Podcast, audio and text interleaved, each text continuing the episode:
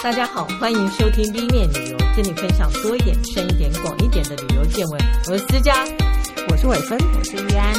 我们今天呢要来聊的是观光工厂哦，小时候的校外教学。对，为什么会想到这个题目？是因为这两年是因为疫情嘛？我就有看到一则新闻，就是说这两年的学生很可怜，尤其是毕业生。他们几乎所有的旅行都取消了，对，要停止。嗯、对，然后他他们就会在那边哀嚎说：“哎，我可能整个小学六年，我只有一次毕业旅行，然后就没了。”因为现在国中跟高中还有啊。对，因为他们会说：“哦，我们这样没有共同的记忆。”我就在回想共同的记忆，我对于毕业旅行有什么共同的记忆呢？其实完全没有，我只记得小时候共同记忆就是谣传操场的水泥塑像晚上会起来跑步。哦，就这个基本上就是鬼故事会有共同的回忆。好了，这跟今天的主题没有关系。我自己的记忆，我对于我小时候出去旅行的记忆只有一点点，就是我带了一头拉骨的王子面回家给我妈泡。哦，所以你们去参观了王子面工厂？对。嗯老实说，因为真的时代久远，我也怀疑我参观的是王子面工厂。总之就是某个泡面工厂。嗯，然后我还记得我去参观了一个什么，我根本忘记我参观了什么，但最后就是汽水随你喝，黑松吧。那个时候最大可能就是台湾猛灌汽水。糟糕，我真的不没有那观光工厂的印象，真糟糕。我只有记得是那个可果美番茄汁，嗯，对，就去看他们怎么包装。我好像依稀那个画面是，你看大家都不记得到底发生什么事了啦。对，事后印象比较深，事后狂喝这件事印象很深。不过现在观光工厂应该跟以前很不一样了。对，嗯、其实我后来有去，我我依稀记得我去过金兰酱油，嗯，然后去过黑松，对，啊，可能去过王子面，嗯，然后我就才说，哦，经过了这么多年之后，他们还在不在？嗯，魏王王子面是魏王的，对，好，因我查了一下，他们没有做观光工厂。其实我们那时候也不能完全算观光，光就是去参观而已。对，他没有一个什么。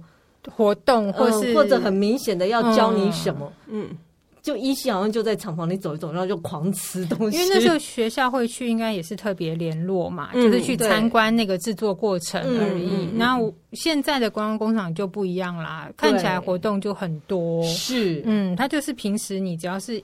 呃，因为观光去玩的，你都可以进去。而且现在就是，我觉得，呃，大家对于说教育这一个部分，嗯，就也比较重视，所以他就会会把那个工厂再加入一些教育的意味进去部分，就是至少让你知道说这个东西是怎么来的，对对。对，然后甚至告诉你说它对我们生活中的影响。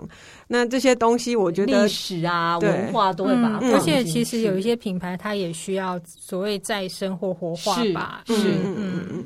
然后我自己查了一下，金兰酱油还在不在？哎，果然金兰酱油，它的确现在的观光工厂比。我小时候的记忆更大了一点，嗯，然后黑松汽水也有，黑松其实有两个观光工厂，一个是大黑松小两口，嗯，然后一个是黑松饮料博物馆，嗯，但他们因为他们都真的是开放他们的厂房给大家参观，嗯，所以在这一段防疫期间都不开放，嗯，但呃，我大概介绍一下金南酱油，因为我觉得很有趣，它的历史，我后来才发现。它真是一个老牌的台湾品牌，它最早是在一九三六年的大同商事株式会社，嗯，一九三六年哦，是民国二十五年，嗯，那时候就是在日据时代，他就成立了这一家公司，然后他卖的就是金兰酱油。他到了民国五十九年的时候，他正式把公司名，他本来不是叫大同商事株式会社，对，就改成了金兰酱油。可是同时你。你知道，像小时候吃的、呃喝的弹珠汽水，嗯哼，它也是黑松的，是因为黑松更早，黑松是在一九二五年，它就已经成立了一个叫做静心商会。哦，所以它比那个金兰酱油在还要早十一年。对，它等于是民国十四年。嗯，你还想，民国十四年到现在已经快百年了。嗯嗯，的一家公司，嗯，它而且很好玩的是，我才知道黑松沙士。早在民国三十九年就上市了，嗯嗯、然后到现在其实变化没有太多，只有外表只有那个包装的改变。因为你想小时候感冒，阿嬷都会说黑松沙是加盐巴，对，你会觉得它是一个药。哎，呃，不会啊，很好喝，就是很好喝，就像有人喝鸡汤来治治感冒一样，我不知道。然后他们两家金兰跟黑松几乎都是在民国五十九年的时候改名，就把他们的商品变成他们的公司名。那现在的金兰酱油跟黑松，呃，金兰酱油我查了一下，它现在的观光工厂长什么样？它在门口就有一个很大，其实。现在观光工厂，几乎都会发现，它一定会有的就是打卡景点，所以他们通常会在门口放一个非常大的一个，比如像金兰酱油，就是放一个金兰酱油的样子。嗯，那整个罐子放在外面，哦、让你打卡。嗯哼，对，这就是金南酱油做的事情。然后他除了参观之外，当然他会介绍一下他的历史啊。嗯、然后最后他会送你一瓶小的酱油。哦、嗯，我的印象 很久很久以前的印象，也是在参观金兰酱油之后，我拿到一瓶小罐的酱油。不过那时候我们确实都是只有看工厂，嗯、就是没有太多介绍历史，甚至那个就。现在比较有的是有一些活动，对你还可以亲手去做一些 DIY，嗯，这个现在很欢迎。对，那如果呃疫情比较平缓一点啊，我真的很建议去金南酱油，因为他最后他在他们的观光工厂里面会有一个酱油口味的冰淇淋，你可以去试试看。哦 Okay, 很有趣，是。嗯、那至于黑松呢？我觉得黑松当然它历史更悠久，它已经快百年了。嗯，它在它的博物馆里面，它就会放历届黑松的广告。哦，很好玩，是因为你会看到很早期的明星。会记得我们高中的时候都为别人想一想，就是黑松汽水。对，而且它广告超多的。然后，那我就在想，你说的那个就是把历年的广告放起来，就有点像是海报的历年，然后你就看到，其实那个呃，每一年他们着重的东西对都不一样，对，然后那个时代背景下会有什么陪衬的东西也不太一样，然后明星也不一样，明星也不一样，然后你会看到哦。原来以前它长这个样子，然后当然它也会开放，呃，它的就是真的工厂这一块给大家看，就是它会有怎么去装瓶啊，怎么压盖啊，怎么贴标签。不过因为它是真的工厂，所以这种真的工厂，它反而是在周末假日不会开放，因为工厂都在平日上班。哦，对，然后你要预约，然后才会有讲解，因为他要带你去看工厂。嗯嗯。嗯有趣的是，他不但免费，他还送礼物，请大家偷偷去逛逛逛，因为他想要宣传他自己啊。我想黑松，嗯嗯嗯嗯。那至于王子面，就像我模糊的印象里面的王子面，还是什么泡面，这个真的不可考，我也找不到有泡面可以开放给大家看的。但我同时看到一个，有个。日本的日清泡面，那个很有名的，那个观光工厂超有趣，全球有名。是，这我们会在下一集来跟大家讲的。嗯，那伟芬是带过涵涵去观光工厂吗？呃，我印象比较深刻的是有带他们去做玉兔铅笔的观光文具类的。对，然后其实像我们也会误会说，像铅笔它的里面那一个到底是什么东西？笔芯，笔芯是什么东西做的？做成的石墨啊？对呀，那可是我也不知道石墨是什么。对，那可是有它有一些特性嘛。那小他就会跟小孩子讲，然后就像我刚刚讲的，他们最后也会有一些。呃，就说，哎，你可以怎么样 DIY 做铅笔？然后有一些，呃，你除了做铅笔以外，可能这样的造型你可以做什么东西？嗯，对，那我觉得就现在的那种就参与感会比较高一点。对对对。其实我想介绍一下台湾的观光工厂，因为台湾观光工厂超多家的，很多。经由呃经济部工业局去评鉴过的，现在台湾今年啊就有一百六十一家。这只只是限于产业，就是它是一个产商业产业模式出来的观光工厂。嗯，其实还有其他的不一样的，可能也有那种就是它并不是真正申请观光工厂，可是它有附带一个对。制作什么东西，或者是地方品牌什么的。他们现在自己第二代、第三代接的时候，他们也会有很多的呃类似这样的模式，比如说，呃，让你来，比如说编定草啦，或做小小的木工啦，这种让你接近这个产业这个社区的感觉。对对对。然后呃，经济事实上整个观光工厂现在会这么蓬勃发展啊，是因为台湾的产业在大概。西元两千年之前开始有一些官厂，然后外移，嗯，然后整个经济部工业局就会希望说要怎么辅导他们更升加值，然后更升级一点，或是某部分变转型了，嗯嗯，所以他们那时候就委托工研院，然后就开始做整个的规划。像我刚刚讲过，通过评评鉴这件事，通常通过评鉴。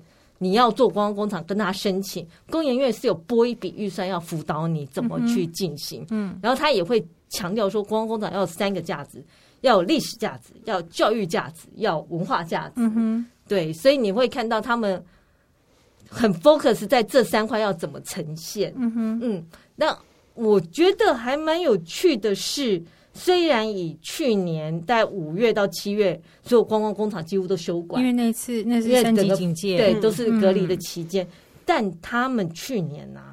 他们的来客数有达到一千两百五十四万人，因为如果你、嗯、你截掉三级警戒那三、嗯、三个多月四个月，其实台湾人大部分还是可以很轻松的在国内旅行。对。对，所以产值也很惊人哎、欸，嗯，然后它产值到四十七亿，去观光工厂人数最多其实是二零一七年，它有两千三百万的人。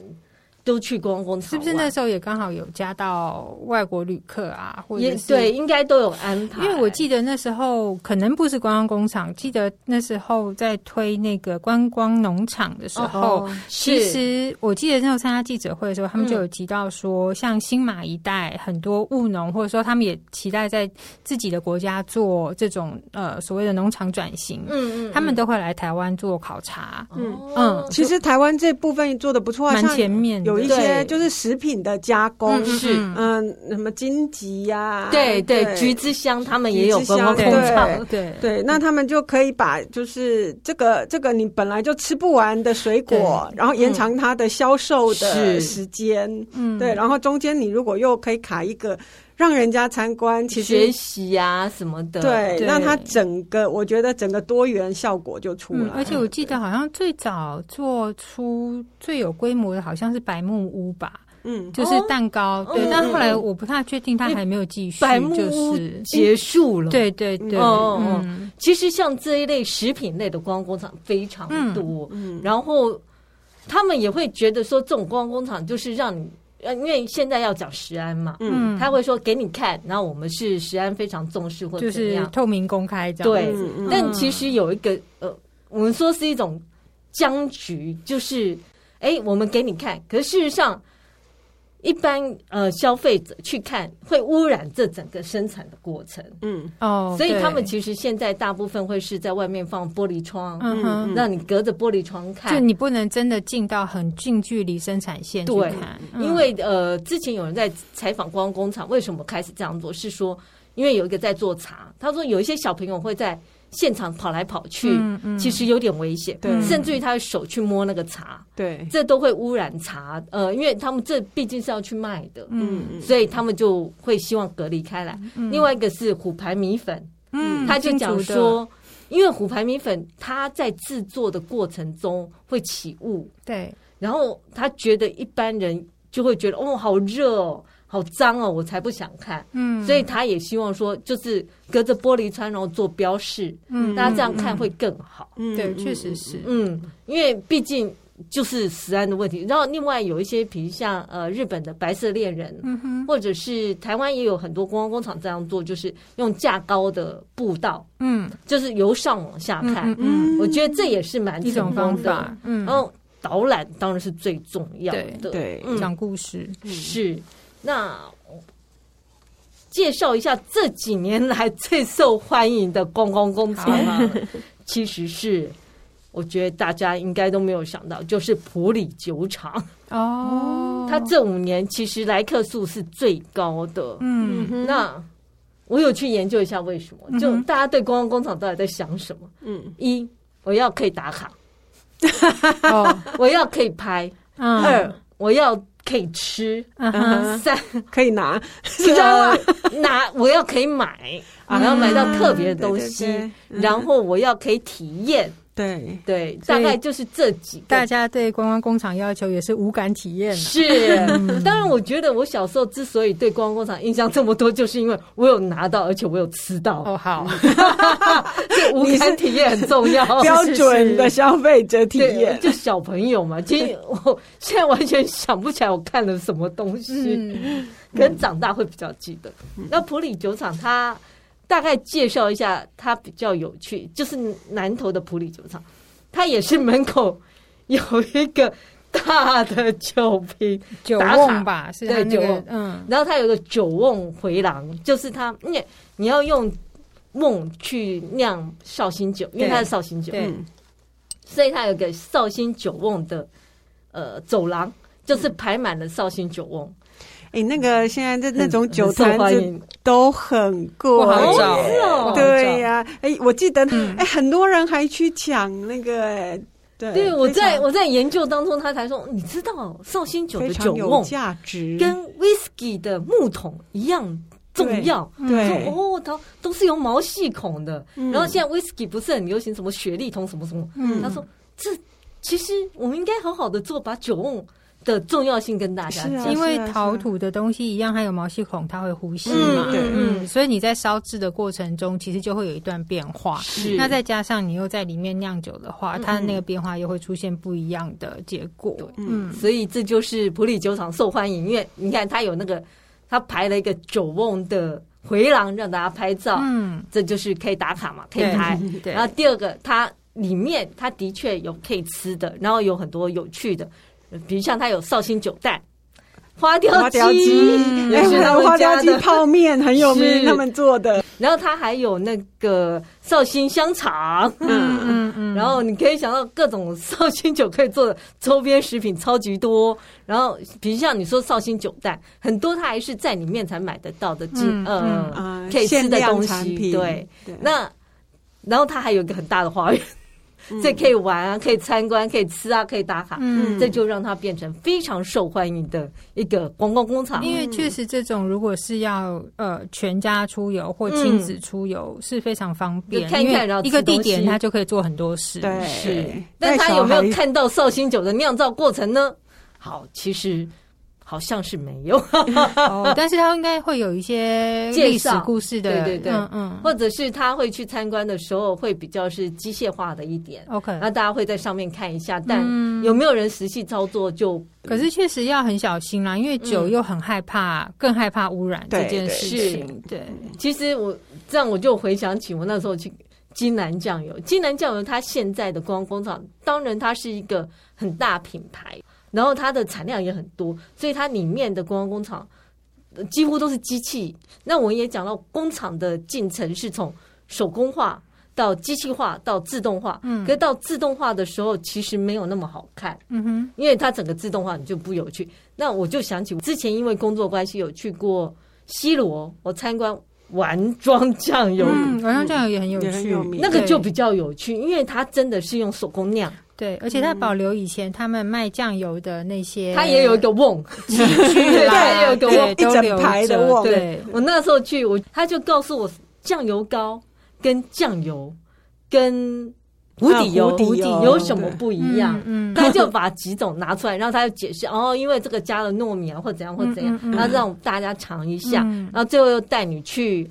看他们的梦就是酿酱油，嗯、然后才想哇，原来上面有一层盐，嗯、还有有黑豆，对，然后你把它敲开那个盐之后，就可以拿到一点点酱油。嗯、其实现在蛮多那种所谓的手工酱油品牌，嗯、他们也都有、嗯呃、让你看一下，对对对，类似这样子，但是可能规模大小不一定。嗯，对，我觉得呃，这个就会觉得哎，有寓教于乐的感觉，嗯、是。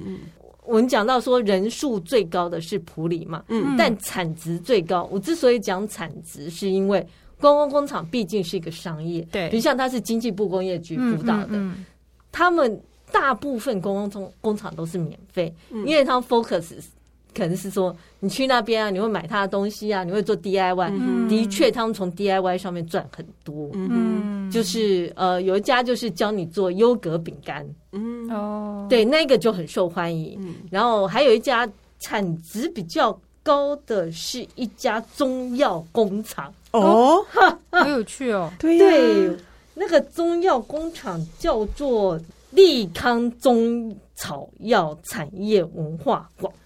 它产值最高的原因，其实是因为它现场有中药师，就是你去参观，嗯嗯、我看到大部分很多是那种。你知道有那种乡里观光团，就是对对对对，里长里长邀的，对对，那就会去这个地方。对，然后到这个地方玩的时候，当然这个中中医就会出来告诉大家，就回答大家所有对于中药材的问题。哦，然后你可能就会因此会有点心动。嗯，那接下来再来一个 DIY 过程，你可以做。精油滚珠瓶啊，嗯，养生茶包啊，嗯、手工香皂啊，嗯、尤其是手工香皂，大家就觉得很有趣。嗯，就是因为你说那种里长揪诶那种旅行团，都是婆婆妈妈比较多，嗯，不像有嗯，因为有一些上班族会自己另外报名去做手工香皂，但婆婆妈妈们们，我觉得这个就是一个机会让他们学习，他可能并没有想做，但。有机会去做这件事，他觉得很有趣。那主要也是因为可以带一个实用的东西回家，是，然后做这个，然后他们就嗯。好有趣，买了吧？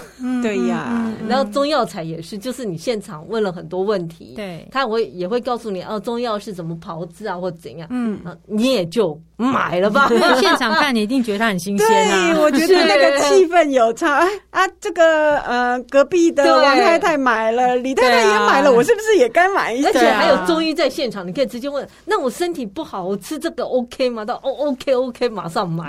对，产值很很聪明，很聪明。其实。其实像普里的绍兴酒厂也有品酒这一块，嗯、然后他也是希望你买，就是他这个光工厂有一部分是靠 DIY 赚钱，嗯、有一部分也是卖产品。借由展示卖产品。嗯、对，的确是这样。嗯、那我我也想到我们以前呐、啊、参加旅行的，不是我们参加旅行团，因为工作关系有参加旅行团，那一次就参观很多工厂，其实都是你也可以把它当做 shopping 点，就是购物点。他们为了让你购物，他就让你去参观他的工厂。其实我觉得这个情境好很多哈。是啦，就觉得你好像对你不是有参观到一些什么。不过我觉得购物点这件事情比较吊诡啦，因为有一些地方它确实就是一个呃购物点，是它只是用用去观光工厂去包装购物点，而不是用购物点来包包装观光工厂。那个那个还是有程度上差异很多的。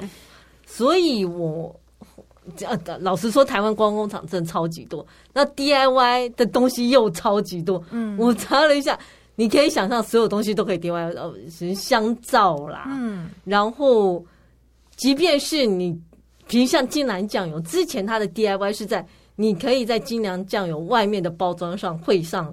你想会你想画的东西，哦，就那个他那个标签，对对对，做。然后吃的当然很多，你可以做饼干啊，你可以做蛋糕啊。然后像有些观光工厂还可以让你做袜子、娃娃、毛巾工厂，好像也是这样子，就是各式各样。然后我去参观过，另外一个是缎带工厂，因为老实说，像这一类的工厂很多都是在。中台湾地区，嗯，因为那边比较属于民生消费的工厂比较多，应该是说中部那边本来就比较多这些轻工业，嗯嗯，嗯。对对，不管是真的它是一条产线，或者说它是做零件的，本来在台中那边中部中中彰头本来就比较多。那我们刚刚讲到了金兰跟。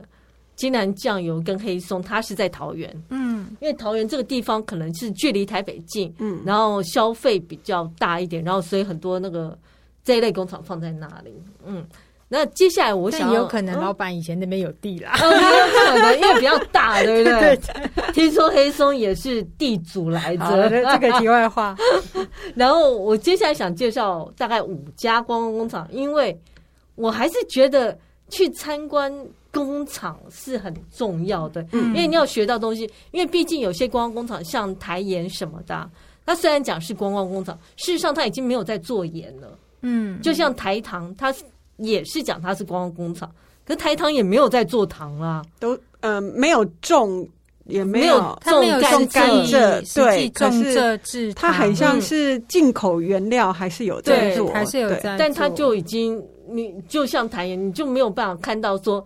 从开始的，然后真的拿去卖，嗯、只会像是模拟或者告诉你历史。其实像台糖那种，应该比较像转型啦，嗯、就是因为它糖厂都还在嘛。那、嗯、那些建筑，其实，在日治时代留下的建筑又很，很漂亮，它其实是有一些历史意义的。嗯嗯，嗯，然后像那个，我记得。呃，中部有个糖厂，它的小火车也还在，对、哦，它可以带你走一段，看那个当初他们运输甘蔗的那个那那段路，这样子。对，所以有些像呃，所以你对观光工厂就会大概可以区分，有一些真的是博物馆了，嗯。嗯，就是介绍它的历史啊或者怎样文创这一块，但有一些就像我刚刚讲的金兰跟黑松，它那个真的是给你看他们工厂现在是怎么做的，嗯、但我觉得工厂要好玩。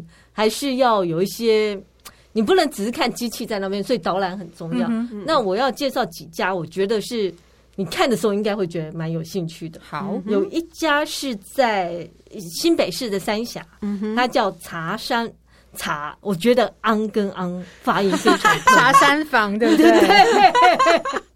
其实三峡那边的社区发展，他们这些呃新的品牌做了很多的努力。嗯、我记得还有一家是做豆浆还是豆腐的，就是跟他们会是有时候办活动的时候会一起。嗯、对对，像这一家我就觉得很好玩的是，他最早是因为他爸爸他手得富贵手。嗯，富贵手之后其实不太可以用肥皂，对，所以他自己就呃研究了很多配方之后，发明了一个浮水药皂。嗯，然后他卖浮水药皂，然后他呃就在三峡这个地方有一个很大的厂房，大概有两百平。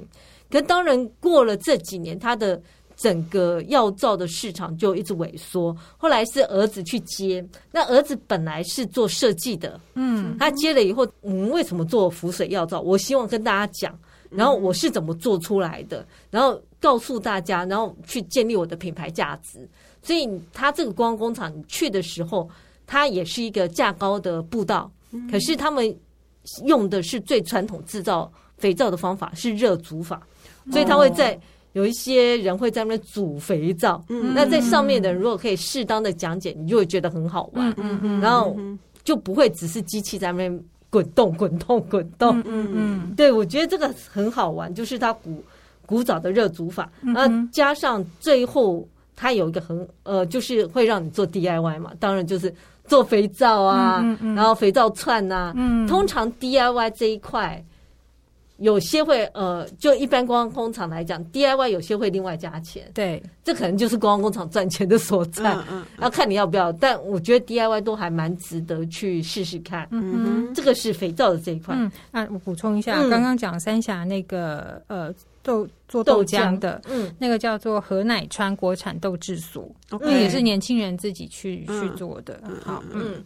因为我觉得像应该是说像三峡那边也是一个新比较大型的新社区，所以他们就参与一些社区活动，有这种互动，就可以带起来。其实主要还是有蛮多年轻人，他们有想到要去活化呃社区对这一块，所以有蛮多投入。比如说像台北有一些像是岛内散步啊，对对对对对，就会安排去看一下。我觉得去了解他怎么做出来，会让你更。发印这个品牌价，你会跟地方有连结，是嗯是。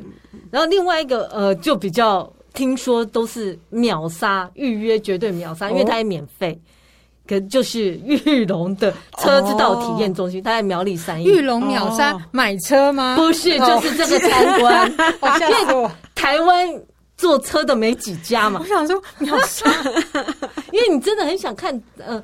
你要你想要台湾要去哪里看到人家去坐一台车给你看？对，尤其小男生是真的，对，所以小男生去都很快乐。还好我们有国产车，希望继续下去。对，然后他的就是好，他预约，因为他一定也是要人，他真的是工厂，所以一定这人数有限。嗯，然后你预约之后，他到停车亭，光是候车亭，他就是用。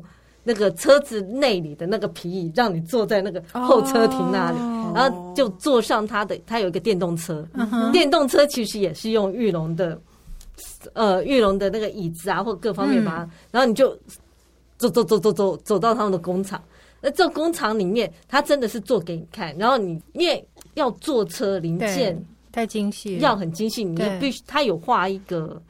就是禁止进入的，嗯、但你可以站在旁边看。嗯嗯，哎、嗯，对，大家去参观这种观光工厂要不要走太近去？对，你要按照人家的规定哦，嗯、因为你可能一个不小心就会让人家可能这个生产线就要重来，而且是车子、嗯、开玩笑。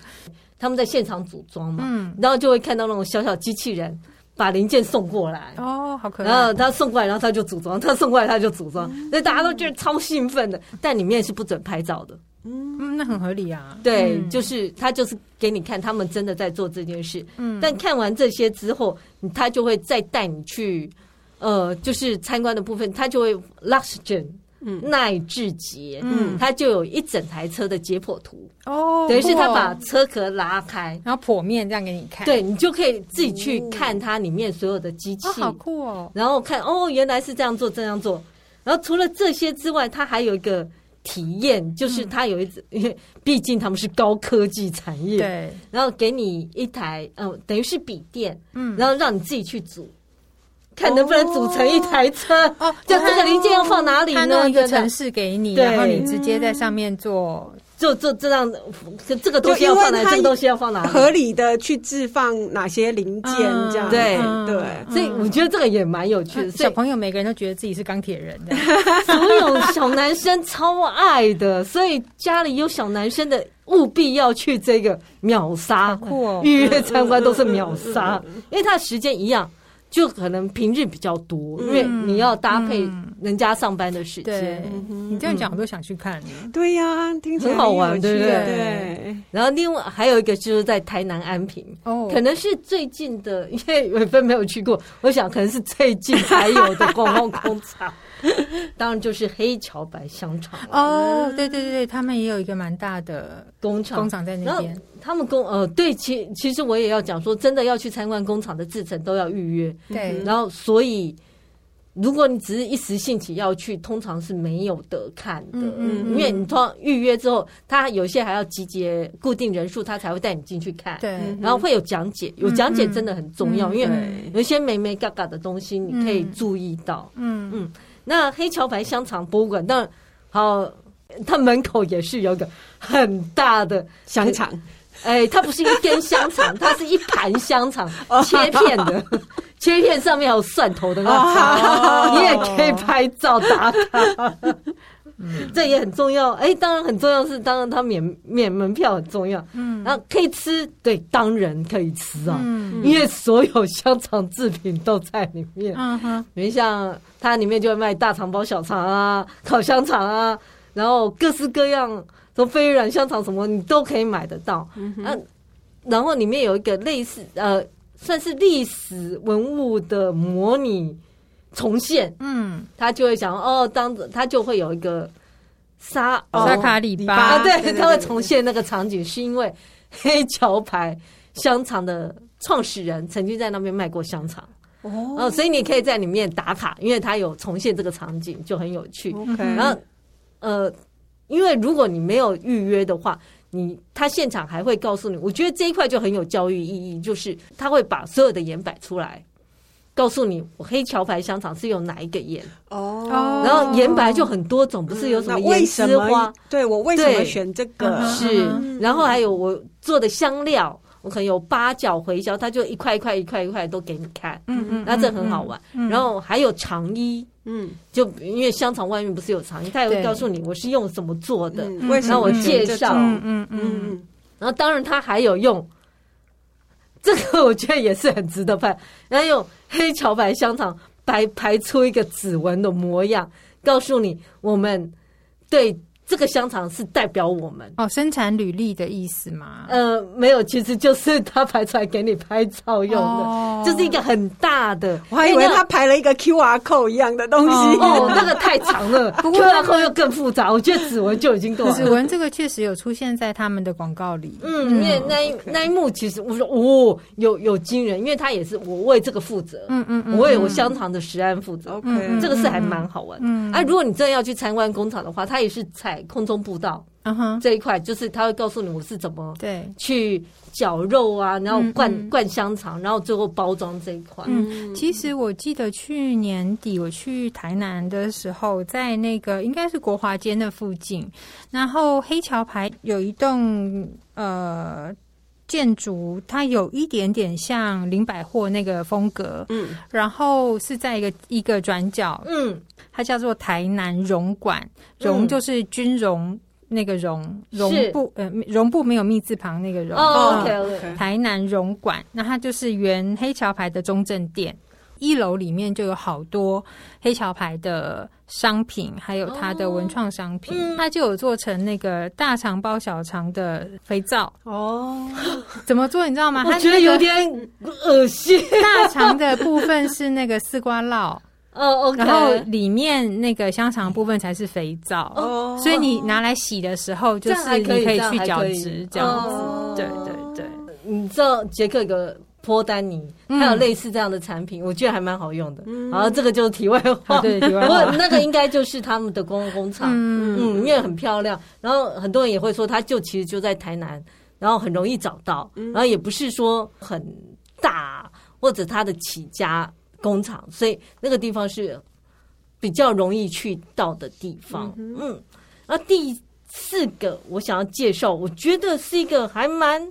有趣的是，在嘉义大林，嗯，叫卡罗尔铜管乐器观光工厂哦。哎，是不是有一个萨做萨克斯萨克斯风的在台中？台中嗯，对。然后这个观光工厂其实它本来是在北部，它大概是一九八九年成立。我我是很吃惊，台湾有人在做这个东西，就是有有有有有乐器有。然后他在一九九零年，他就做出第一支小号，就小喇叭。嗯，然后到了九七年，他就从桃园迁。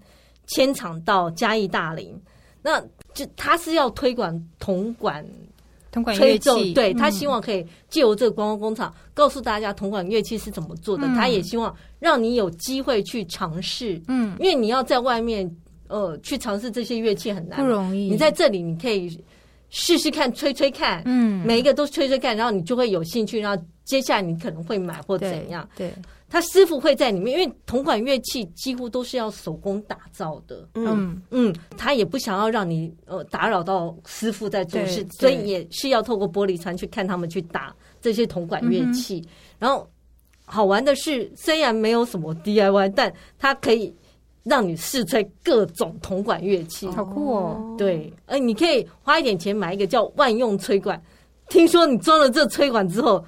都吹得出声音，因为我知道铜管乐器很难吹嘛。你这样讲，我我想起来，我上一次有看过一个 YouTube 的影片，嗯、那就有一个阿伯呢，他就拿了扫把。然后它上面就是装了一个吹吹口，嗯，然后它就吹出，对，应应该就是这一个，这个吹口很厉害。然后我们就看它竟然可以吹，拿着那个扫把在吹，吹。嘴，它的它的宽扁跟空气进出，嗯，能不能让它发出声音？我是觉得很神奇，我也觉得那。那你这样有解决我那时候的疑惑，我就说 这个阿贝也太厉害了吧？啊、结果因为我想没有错，他应该就是有一个特殊的一个吹嘴是已经做好的。嗯，对，那这样子就比较能解释为什么可以吹扫把。因为我可以理解，我听过要吹小喇叭，你可能要吹好几个月才会有声音之类的。对啊，对啊，因为它是一个非常难。控制吧，因为你要靠你的嘴型去控制那个吹，那个不容易。原始的铜管乐器，它的开口就是一个圆圆的金属嘛？不是，不是，它前面还会加一个黑色吹嘴，那个吹嘴会就容易多了。对对对，会有一点像，但是它会因为铜管乐器的呃形制大小或不同，它那个上面的那个吹嘴也会不太一样。所以大家呃去的话，它就有一个吹嘴。哦，他可以卖给你，他可能就是赚这个钱，然后卖给你，然后他有各式各样铜管乐器，你就可以用那个吹嘴去一个一个试，然后有趣的就是你可以听到声音大大小小、高高低低，那我相信这样可能对于。有人想要尝试的话，嗯，这是一个很好的起步，蛮好的入门啦。嗯、就是你不会觉得很困难，然后很快就可以有一点成就感。是，嗯、然后当然不可避免的，它也有一个打卡重点哦，哦很大的铜管乐器吗？它有一个全台湾最长的阿尔卑斯号，三公尺长，哦、就是如果你有看到，就是一个长长长长长。哦，就是有人在山上吹的那个东西。如果年纪够的话，你想象那个 Nicholas 的那个那个凉堂的广告，他们不是就站在山上，然后就吹那个号角，对，就是那个，就是那个东西，你可以在那边拍照。那那这反正观光工厂必有打卡重点，嗯，大家就记得要去拍这个。嗯，我非常推荐的是他的文创商品，因为文他的文创商品，我觉得超有创意的。的确，因为工业局在去年有选有哪些观光工厂纪念品值得推荐，对。除了一些凤梨酥之外，我觉得这个是非常好玩的，因为它的文创商品是一个迷你小号，非常非常小的一个小号，哦、可以，好酷哦。嗯、然后它还有用它的，你知道手机扩音的喇叭，嗯哼，它也是做成一个铜管乐器，只要接在手机上，嗯、那个音乐就可以放出来，嗯嗯很美。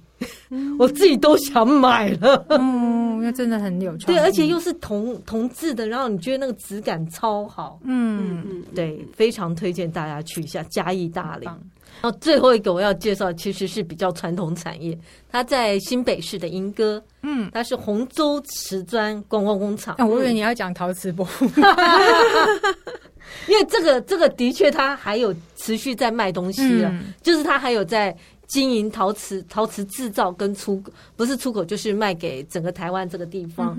呃，它同样是建一个空中走道，你从上面往下看，因为它的确都还在制作，但你可以感受到、看到、可以闻到，你可以感受到那个热度。嗯、因为做陶瓷基本上都要有一点温度，因为你要让它制成、嗯、成型，然后你可以近距离看到这些陶瓷怎么做。而且还做瓷砖嘛，是。嗯、然后它的厂房非常的大，因为它在做。